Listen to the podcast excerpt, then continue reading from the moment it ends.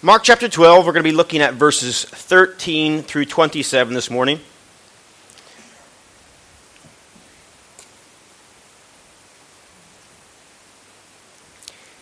And let's read the word of God together.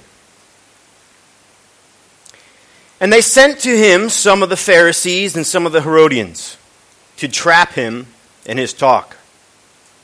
And they came to him and said, Teacher, we know that you are true and do not care about anyone's opinion. For you are not swayed by appearances, but truly teach the way of God. Is it lawful to pay taxes to Caesar or not? Should we pay them or should we not? But knowing their hypocrisy, he said to them, Why do you put me to test? Bring me the denarius and let me look at it. And they brought one, and he said to them, Whose likeness and inscription is this? They said to him, Caesar's. Jesus said to them, Render to Caesar the things that are Caesar's, and to God the things that are God's. And they marveled at him. And the Sadducees came to him who say that there is no resurrection. And they asked him a question, saying, Teacher, Moses wrote for us that if a man's brother dies and leaves a wife, but leaves no child, the man must take the widow and raise up offspring for his brother. There were seven brothers. The first took a wife, and when he died, left no offspring. And then the second took her and died, leaving no offspring. And the third, likewise. And the seven left no offspring. Last of all, the woman also died. In the resurrection, when they rise again, whose wife will she be? For the seven had her as a wife. Jesus said to them, is this not the reason you are wrong? Because you know neither the Scriptures nor the power of God.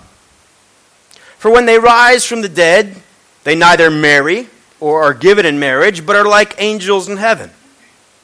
And as for the dead being raised, have you not read in the book of Moses, in the passage about the bush, how God spoke to him, saying, I am the God of Abraham, and the God of Isaac, and the God of Jacob. He is not the God of the dead, but the living. You are quite wrong. The passage, or the passages in front of us this morning, give us two different stories between Jesus and his opponents. Probably opponents is too nice of a word. I think we might as well flat out say enemies. The reason we would say enemies is that they truly were conspiring to kill him. But this morning we have in front of us two stories about Jesus and his opponents. Now, let me ask you the question Have you heard of this saying, the enemy of my enemy is my. Complete the sentence. What is it? The enemy of my enemy is my friend. All right? We understand this simple saying, and it's when we have an enemy or an opponent, and we find out that somebody else shares the same enemy, and then we share something in common. What we have in common is we are both against this one person, and we're both against uh, we would both profit together if this person was no longer our enemy. So, the scriptures we have in front of us today and in the coming weeks, I can't think of a better description than this simple phrase. What we are going to see in this week, but also next week, right on the heels of the parable of the tenants, is that Jesus' opponents are going to conspire together. And they're going to conspire together, and they're going to begin to bombard Jesus with difficult questions, much like what we saw today. Jesus was a problem. In fact, he was a growing problem. And the leaders of Israel, if you notice where we left off last week, and let me just actually read the passage. If you weren't here last week, you'll have to go back and read for yourself. But we looked at a parable. It's called the parable of the tenants. And I'll just summarize like this Jesus set their hair on fire. They left Jesus telling of the parable as angry as they could possibly have been because what they recognized was the parable was about them. I'll leave that for you to go and unpack. You'll probably need to do some reading or some research if you weren't here last week on the parable of the tenants. But last week in Mark 12 12, it says this And they were seeking to arrest him, but they feared the people, for they perceived he told the parable against them. So they left him and went away. Did you notice that how our passage began was, and they sent to him some of the Pharisees and Herodians to trap him in his talk. Last week we ended with the desire to kill him. This week we begin with the fact that there has been something happening in between. That something happening in between is that Jesus' enemies have now conspired together, and they're now all going to work together to eliminate Jesus. I don't know if you follow history at all, but have you ever watched in uh, kind of when you look at history past, when two enemies would fight, they would literally line up together? This idea of honor. You have two, two uh, warring enemies, but you would literally line up right in front of each other. Uh, and you would know exactly who your enemy is. Uh, and there was some kind of, in a sense, honor in war. And you would fight that enemy in front of you and the better army won. We also know that there is such a thing called guerrilla warfare, where you no longer worry about lining up in front. Guerrilla warfare is basically you're an opportunist. You hide and you take shots at your enemy and then you disappear where you came from. What we see in front of us today is much more like the guerrilla warfare. Pharisees are going to come at Jesus. The Herodians are going to come at Jesus. The Sadducees are going to come at Jesus. And they're all going to find ways to try to attack him. So, what I want to think about this morning, I want to just plant one seed in your mind. I want you to think about today is why did Jesus' opponents reject him? We see some arguments that they bring, but the little seed I want to plant, and we're going to come back and we're going to take a look at this at the end, is I want you to be thinking about why did Jesus' opponents reject him? And here's our outline for this morning as we look at Jesus and his opponents. We just have two instances. Verses 13 to 17, we see Jesus and the Pharisees and the Herodians. Verses 18 to 27, we're going to see Jesus and the Sadducees. And when we look at these two texts, here is what we're going to ask What was the trap? What was Jesus' response? What can we learn? Simple little outline here. We're going to take a look at these two separate instances. There's an instance between the Pharisees and the Herodians. There's an instance with the Sadducees. We want to ask three questions. What was the trap they were, they were laying? What was Jesus' response? And what can we learn? And once again, the idea that I want to put or place in your mind is asking this questions what was Jesus' opponents or, or uh, uh, reason to reject him. All right? Everybody clear? Getting some head shakes, all right? We're all, all good with the plan moving forward. So let's begin. Verses 13 to 17 Jesus and the Pharisees and Herodians. Now, before we jump in and answer our questions, let me just talk about who the Pharisees and Herodians were. You might be familiar with them, you might not be. This might be brand new. But the Pharisees and the Herodians are certainly an odd couple. We've seen them paired a couple times in the scriptures. In fact, earlier in Mark, we see the Herodians and the Pharisees conspiring together. And when they're conspiring together, they're, they're conspiring together to take down Jesus. Well, let me tell you about this very interesting team that has come together. The Herodians were a group who supported King Herod. It's really that simple. That's where the name comes from.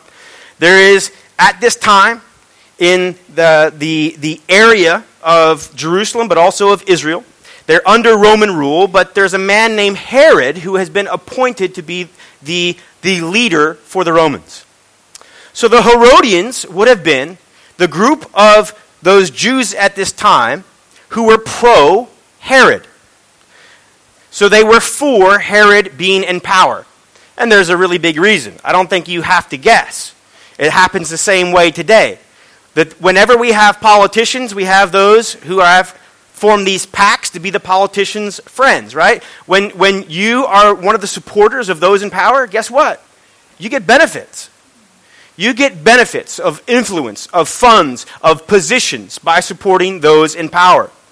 So the Herodians, very specifically, were those Jews who had aligned themselves not so much with the Jewish faith, but had aligned themselves with the ruler placed over them, Herod. This is the, who the Herodians are. They're opportunists. They're those who are, are typically wealthier, and they're those who have much to benefit by Herod being in power. And so they, uh, they would have uh, approved basically all that Herod did, and they wanted their, their uh, fellow Jews to also support Herod and any uh, politics or any decisions that he made. Pharisees, there couldn't be two more unlike groups. And it's so strange that we would see them together, literally partnering together to come and take on Jesus. The Pharisees primarily resided in Jerusalem. Pharisees were divided into three schools. And much like today, uh, it's interesting how history al- almost always repeats itself. We had three groups of Pharisees. You had those who were conservative in interpretation of the law, you had those who were liberal in interpretation of the law, and you had those who were kind of center. The ones who were conservative followed a, a rabbi named Shammai. The ones who were liberal followed a rabbi named Hillel. Hillel has a grandson named Gamaliel. In fact, this is the one that Paul studied under, underneath. And he was known for his wisdom, but he kind of played the middle ground. Here's what you need to know about the Pharisees the Pharisees really were interested on impacting ordinary Jewish, Jewish life by disseminating their teachings and traditions. Remember all the talk in the New Testament about the washing of hands and the washing of bowls, right? And what goes in a man uh, when Jesus uh, teaches against them. It's, it's what goes, uh, it's not what comes out of a man, or excuse me, it's not what goes in a man that defiles him, it's what comes out. Jesus is teaching against the teaching of the Pharisees. So the Pharisees are really well known. These are the two groups that come to Jesus those who are, are actively supporting the law and, and giving teachings for the people to follow, and we have the Herodians. Now, let's move forward and let's talk a look at the, look at the trap. What are these two groups doing and coming together? Well, the trap was really about a tax. It's about a tax paid to Caesar. That, that was their question, right? They say to Jesus, Should we be paying taxes to Caesar? They want, a, they want a definitive yes or no answer. Because as soon as Jesus gives this answer, he aligns himself with one party. Well, I, we're going to say that I think all is good. Uh, yes, there is no crying. That was very loud noise. And we're going to keep plowing ahead, trusting that our workers have things all going on here. Uh, paying tax to Caesar. No, it's not easy standing up here preaching, folks. There's a lot of things that come at you, including loud noises from the back that all of a sudden you got to stay in your notes here. Uh, the question was try to divide Jesus. Now, you guys saw in the text, Jesus had an amazing answer. He basically says, there's a, there's a coin called a denarius. Now, we have coins these days, and on most coins, there is something printed on the coin. Uh, and the coin will have two sides and the coin might have some kind of uh, identifiable um, landmark, or it might have a, a, the mark of the leader of the time. I still remember as a kid growing up, George Washington, for, for me in the U.S., was on the quarter. Abraham Lincoln was on the, uh, the uh, um, what's a uh, penny? Yes, there we go. Thank you. I was going to say five cents, uh, but that wasn't even true. Um, so But I still remember, and this is what Jesus does. So Jesus asks for denarius, and he gets it, and he says, Whose picture is on here? And it was Caesar's. And so Jesus gives an answer that says, Listen, this is Caesar's coin. Give to Caesar what belongs to Caesar, give to God what belongs to God. And he gives this amazing answer where everybody was stunned because they thought for sure it was going to be a yes or a no. And Jesus is, he gives the yine, right? The in between, the yes and the no. And with this, this imperial tax, you had the, the Herodians, which said, yes, you should pay the tax. Why? They supported Herod, and therefore basically doing everything that the government asks. You had the Pharisees. The Pharisees were actually against the tax, but they're coming together to test Jesus. The Pharisees were against the tax, not included in the story, and a group that you may have heard of, the Zealots, were so against paying the tax that they were trying to fight and rebel and basically form their own nation. They were fighting against Rome, and they were hoping that by Jesus' answer, he would align himself with one of these groups. And so it's, it's, basically it's kind of divide and conquer. Let's figure out where his allegiances lie, and then we can begin to chop away and get rid of this guy. So that was the trap. They're hoping, and, and by the way, this is, I think, a trap today. How many times does politics come into faith and religion? All the time, right? The, the, and the, Jesus also is going to help us see something beautiful about this. We'll get there in a second. But as I mentioned, Jesus' answer was simply give to Caesar what Caesar's, give to God's what's God's. What can we learn about this? Just two simple points.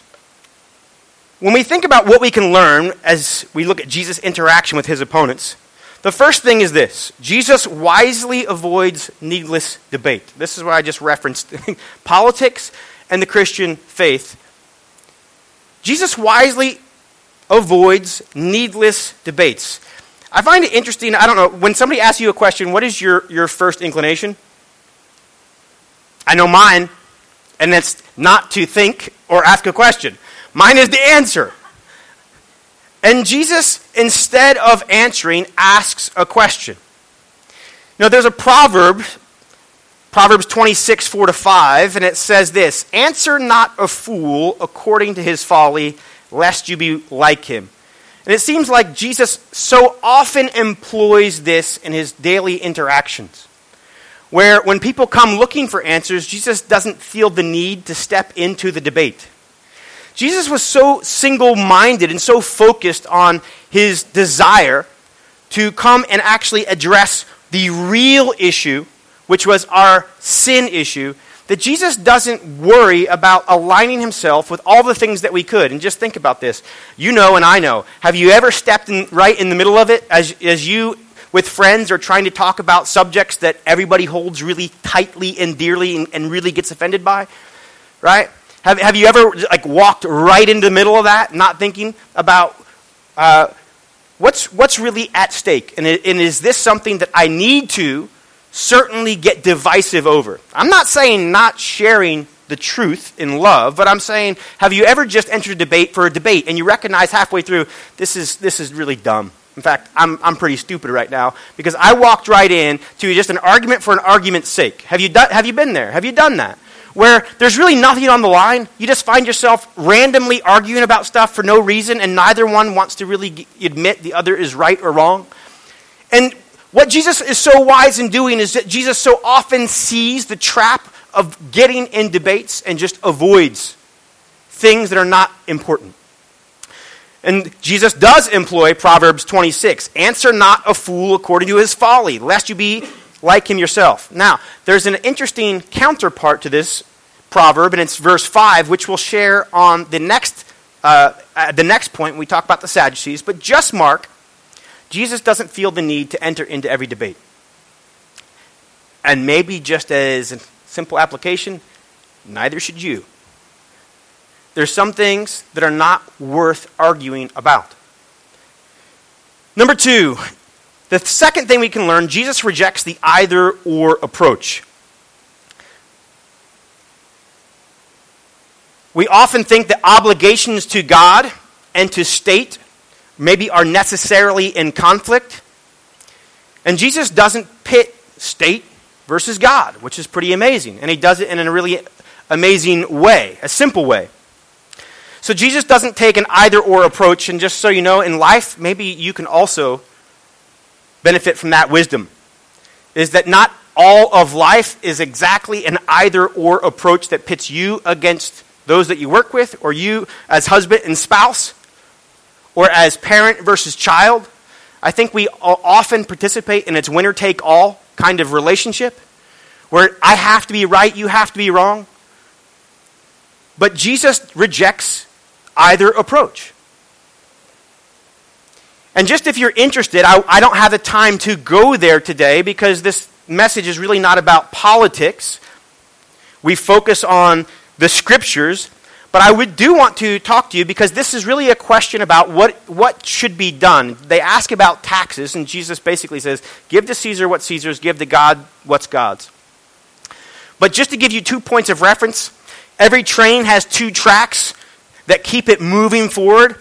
I want to just give you two points to think about the scriptures and government and how those intersect. I want to give you two scriptures to take home, and you could chew on this a little bit later. But here's one side of the tracks. Acts 5:29, Peter says, "We must obey God rather than men." The first side of the track is we obey God. Our first and primary responsibility is what God has said is true, we call true, and we live for. The second side of the tracks comes from Romans 13. It's 13, 1 to 7. I won't read the whole passage, but it says this Let every person be subject to the governing authorities.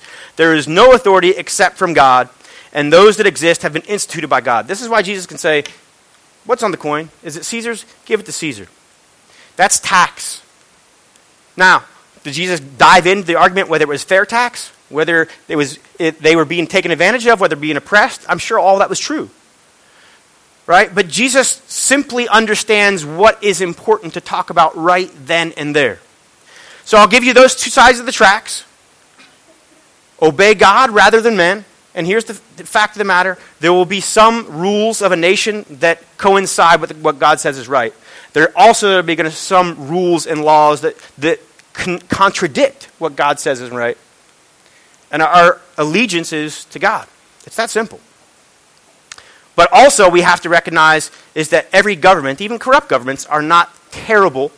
They're God ordained, and there's this God given purpose. And we have to balance in between. I won't go any further. But let me just stop there. So, we took a look at what was the trap? It was this tricky thing about taxes. What was Jesus' answer? Give me the coin. What's on the picture? Give to Caesar what's his, give to God what's his. What can we learn? Avoid needless debates. And don't always believe that it's, it's an either or approach. I think those are two sound principles we can take away from looking at how Jesus deals with his opponents. I also gave you two sides of the track looking at obeying God, but also recognizing that uh, rather than government, but God has established the government. Let's take a look at the Sadducees, and let's take a look at Jesus' interaction with the Sadducees. Now, before we begin, we got to start with a who again. We learned about the Herodians already. We've learned about the Pharisees. Let me tell you about the Sadducees. The Sadducees, of all the groups uh, in, in Israel at this time, were the smallest. And they were the most elite, or in a sense, selective. They represented property owning, kind of urban class that lived basically only in Jerusalem. They were numerically very small, but they had unbelievable political influence. The reason they had such political influence is because their positions and their wealth. They were primarily from priestly families that oversaw the temple. And by the way, remember going back, if we, we were to rewind, when Jesus came to the temple? Remember that day when he wreaked havoc in the temple markets? Guess who Jesus was messing with and all of their investments and assets? The Sadducees. The Sadducees were the ones who controlled uh, or the temple. They, they were the, the, the wealthy priestly class. And let me just tell you, it was an exclusive club. We have clubs today, right? You, you know that there are clubs that the average person just doesn't get to be a part of, right? There, there, there are things that are only for the elites. There are toys in this life, yachts and cars, and certain clubs, and owning your own plane that are certainly only for an elite class. Well, guess what? Israel had those too. And if there was that class at this time, it was the Sadducees. So, the Sadducees were this exclusive club. Two things you need to know about the Sadducees is that this, this passage tells us they rejected the resurrection. They didn't believe in it. And by the way, they also rejected angels. So you understand a little bit about who they were in society and their wealth, and you also understand a little bit about their teaching. And if you look at their question, they come to Jesus asking about whether there can be any resurrection. By the way, I'll tell you a grandpa joke. I, my grandpa told me this, so it truly is a grandpa joke. I've never forgotten it. Uh, uh, and it was to help me understand Sadducees and what it meant. My grandpa always said, by the way, he was a pastor, so it's also a, a old pastor joke. The Sadducees were sad, you see, because they didn't believe in the resurrection. If you remember that corny joke, you will never forget who the Sadducees were. You think of, I remember Sam and his grandpa joke. I've never forgotten it, and I tell it uh, only because when you read the scriptures, it is hard at times to think of who are these people the, the Sadducees, the Pharisees, the Herodians. Herodians are pretty easy. They supported Herod, and they benefited politically. The, the, the Pharisees were those who were supportive of the law, three different groups, and they were very much into the outward keeping of the law. The Sadducees were sad, you see, because they didn't believe in the resurrection. There's more to that. They were also the wealthy priestly class. All right. So that's the Sadducees. What was the trap? Well, did you get lost as I was trying to read that passage? We start with one guy getting married. His wife dies, or he dies. His, he has a widow. She gets married again to his brother. He dies. She lives. He gets married again to his brother. And they say this happens seven times. When you read it, were you thinking, what in the world does this even mean? It was a tricky, confusing question. And that was the point. Here's where the question comes from. In the Old Testament, Moses, and notice they said Moses said, and in Deuteronomy 25, there's a very specific law, and that law was to protect the name uh, and the property of, uh, of a man in Israel. Remember, the promised land was uh, divided between 12 tribes, and every clan was giving property, and to, to every person was giving property. The way that Israel maintained that, and it was very important, was that when a father would have a son, the property and what he was given, what was his possession in the promised land, would pass to that first son. And so his name was kept alive, and the property stayed in the family. And the property was, was one of the primary ways that you provided for yourself or your family. It's, it's what prevented pro- poverty. And so it was really significant that property would stay within the family. And so in Deuteronomy 25, there was a specific uh, uh, rule that God had given that if, if a man has a brother who's married and he dies and he has no kids. That the biblical provision was that that man's brother would provide an heir for the widow without a son. And so it would maintain the family line. And that son would not be considered his brothers, it would be, consi- uh, it would be considered the brothers that died. The, that widow would have an heir. That was the original text they're referring to. And man, did they get crazy and tricky. And they said, hey, seven times a brother dies, seven times the widow lives. And the big tricky question is that they think they're going to get nailed Jesus to the wall. And they say, so, and by the way, they don't believe in the resurrection, right? So they think, we got it. We got him trapped. How does he answer this? So they give him their question. Here it is. We go through the whole question seven times. And now the lady dies. And she still has no kids. Whose wife is she in heaven? Is basically their question. And now they think, well, how's he going to answer that? Well, maybe it's the first, the first husband's. Maybe it's the last husband's. Well, maybe, maybe if they had a kid, it would be so much simpler because it would be the husband of the guy who had the kid. Once again, Jesus answers masterfully. So we see the question or the trap, The question was to ask a long, complicated question that they didn't think Jesus could answer. And here's Jesus' answer. My simple summary is Jesus feeds them a wrong sandwich. What's a wrong sandwich? Jesus starts with, You're wrong. And he ends with, You're quite wrong. And in between, there was, there was, there was a lot of learning.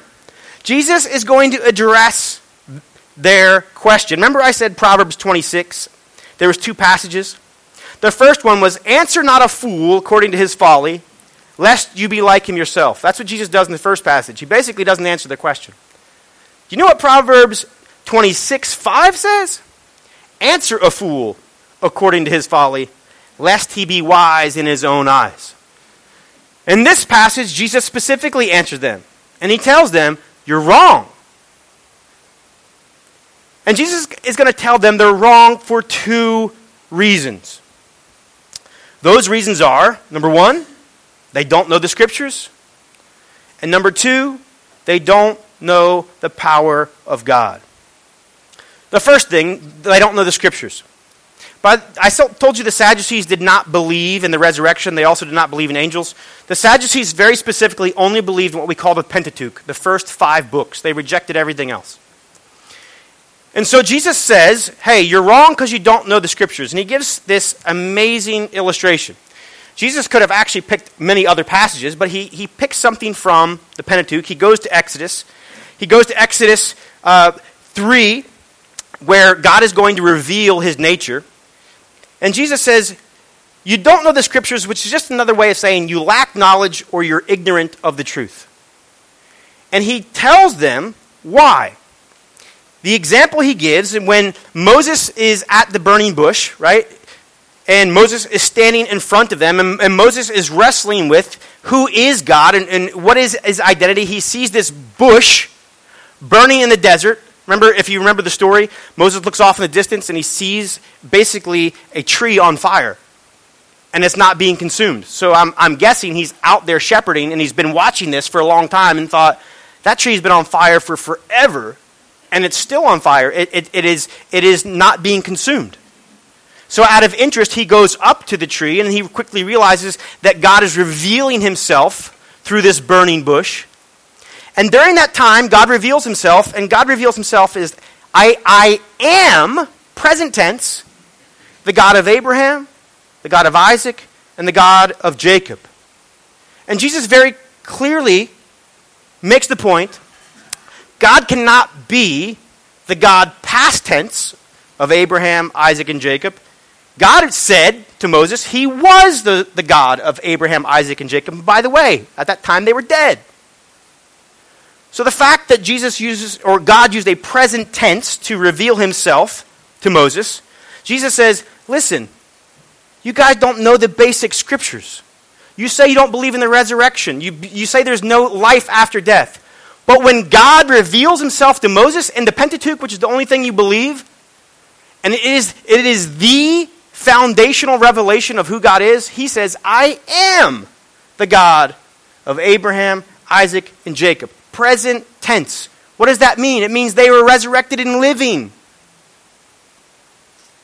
And he's also revealing himself as the I am to Moses.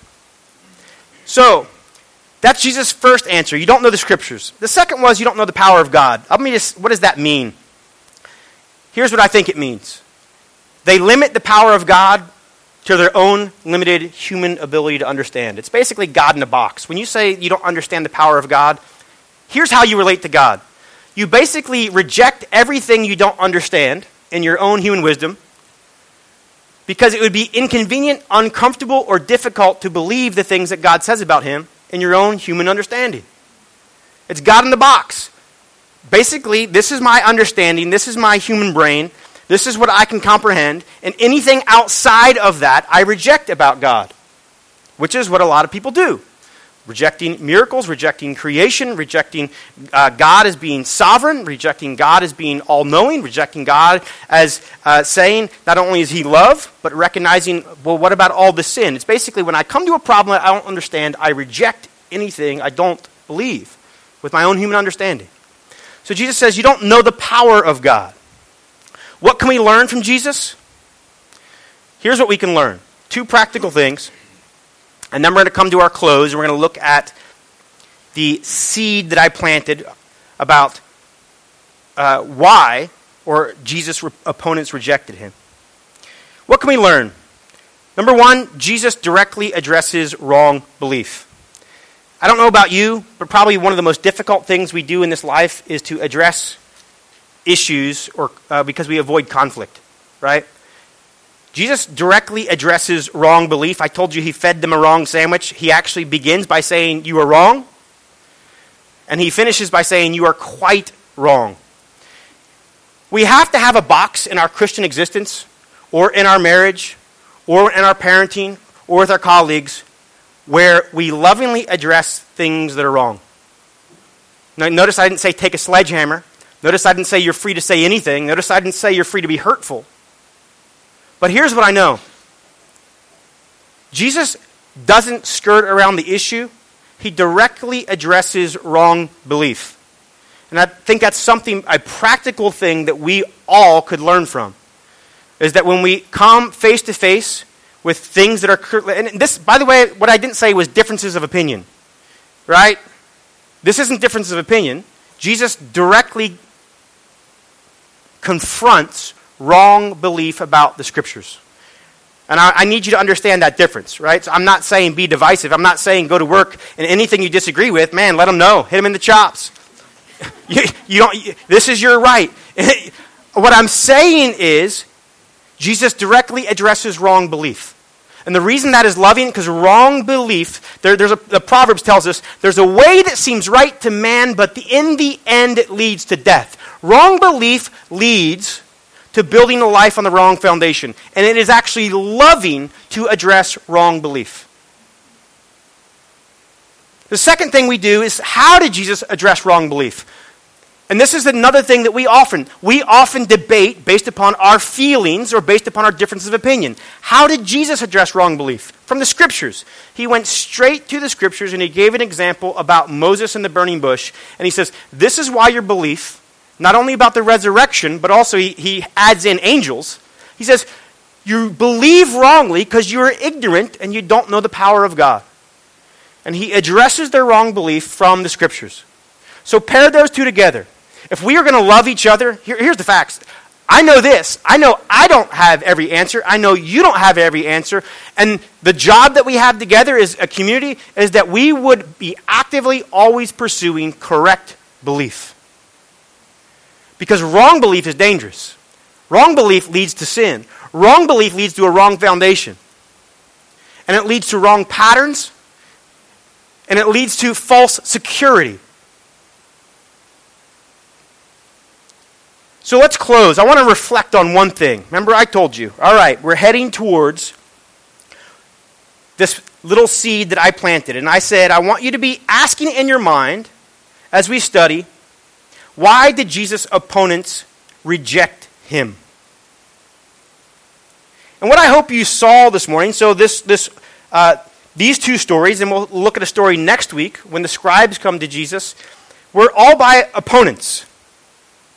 What I want us to see is that the passages we studied and the conversations that we studied today were not the real reason they were rejecting Jesus. The scribes weren't rejecting Jesus because of the resurrection. The Pharisees and the Herodians weren't rejecting Jesus because they were really concerned about taxes. The bottom line is that these groups rejected Jesus and his teaching because it ran counter to what they wanted to believe to be true. It ran counter to what they were comfortable with believing about Jesus. It ran counter to what was beneficial to them. And I want you and myself, as we sit here, to be honest. And here's the truth because you're either in one of two places. Either you don't know yet know Jesus, and in your mind are reasons, there's objections that you have, much like the Pharisees or Herodians or Sadducees. There's objections that you're using objections that you're sharing with others. Well, I, don't believe in, Jesus or I don't believe in God, and you have your reasons lined up. Or you are a, a believer in Christ, but there's certain parts of the scriptures that you reject. Like what Jesus says, out of ignorance and out of an unwillingness to believe in the power of God. But here's the fact the opponents of Jesus still continue today, they haven't gone away. And for those of us who believe in Jesus, there are parts of the scriptures that all of us find hard to accept. And so we accept most of Jesus, but there are a few things, and we'll tell you our quibbles. I don't believe quite about this, and we redefine this little thing.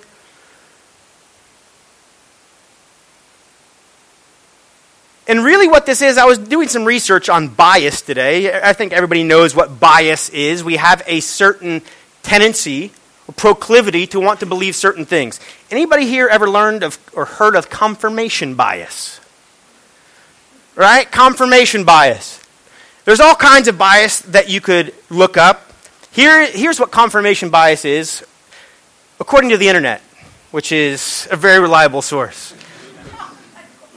Fortunately, I don't preach my sermons from the internet. I preach the Word of God and add an illustration from the internet. Now, this is what confirmation bias is.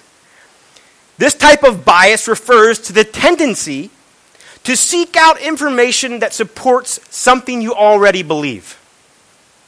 And it is particularly pernicious, a subset of cognitive bias, where you only remember the hits or the things you like and you forget the misses or the things you dislike. Once again, this is not the Bible, this is the internet telling you this.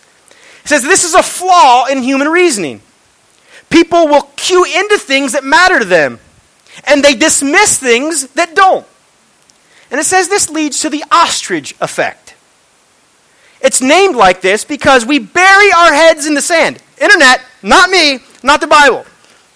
We bury our heads in the sand when a subject seeks to inform us with information that we disapprove of. In looking at why we reject Jesus, both of these groups brought questions. And both of these groups use these questions. It's about the resurrection, it's about taxes to Caesar. I don't know what it's about for you, but I know the opponents of Jesus still live and are still actively involved in wanting to reject him. But you need to be honest about them, and we need to be honest about ourselves. We don't reject Jesus because we have reasons to reject Jesus. We reject Jesus because of what's actually happening in our hearts. We have a confirmation bias. The world will tell you that. The simplest way I can put this is this we reject Jesus, and then we find our reasons. We reject Jesus, and then we find our reasons. It's not because we find reasons and then reject Jesus. You're not going to find reasons in Jesus' teaching. You're not going to find reasons in Jesus' miracles. You're not going to find reasons in the scriptures which point and prophesy to Jesus. You're not going to find reasons in the death and resurrection, the most loving show uh, or, or display of grace and mercy. You're not going to find reasons in Jesus himself. You're going to have to find the reasons for yourself from your confirmation bias that looks for reasons to reject what you don't want to believe. The ostrich effect. If it happens in other aspects of life, and if the internet is writing about it, then folks, I have to believe it's also true when it comes to Jesus.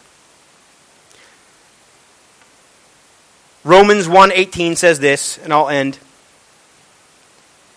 The biblical truth behind the confirmation bias is this it says, For the wrath of God is revealed from heaven against all ungodliness and unrighteousness of men, who by their unrighteousness, what happens? What does confirmation bias do? It suppresses truth.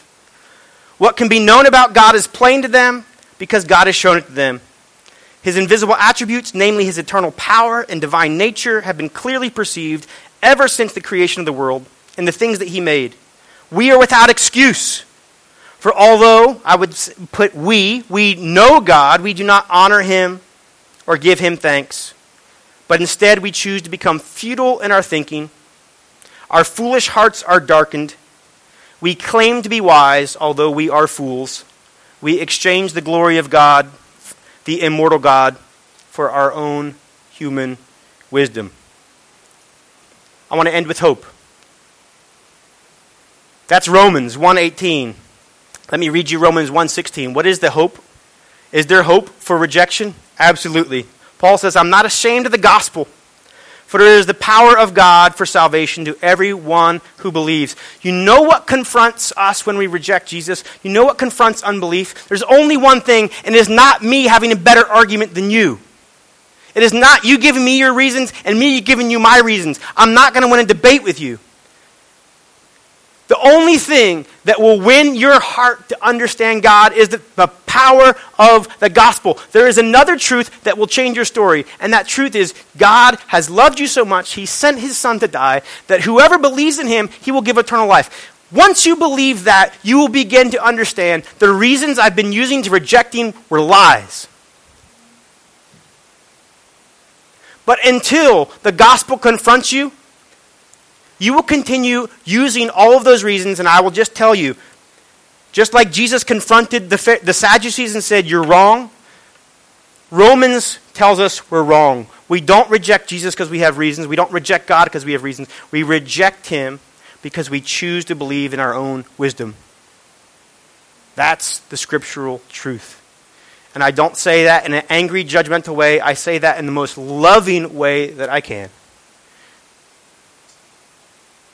Today, respond to God's amazing love to you in Jesus Christ and find the reason to live. Let's pray.